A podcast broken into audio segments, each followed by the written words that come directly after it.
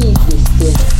19 июля в Москве состоялась торжественная церемония открытия Олимпиады в На центральном стадионе имени Владимира Ильича Ленина в Москве собралось свыше 100 тысяч зрителей. Участникам всемирного праздника спорта обратились председатель оргкомитета Олимпиады 80 Новиков, президент МОК Лос Крятов. Выступивший затем Леонид Ильич Брежнев провозгласил Олимпийские игры 1950 года открыты. Сегодня Олимпийскую эстафету принимают Ленинград, Киев, Минск, Тарас. В этих городах спутников Московской Олимпиады, Новосибирск,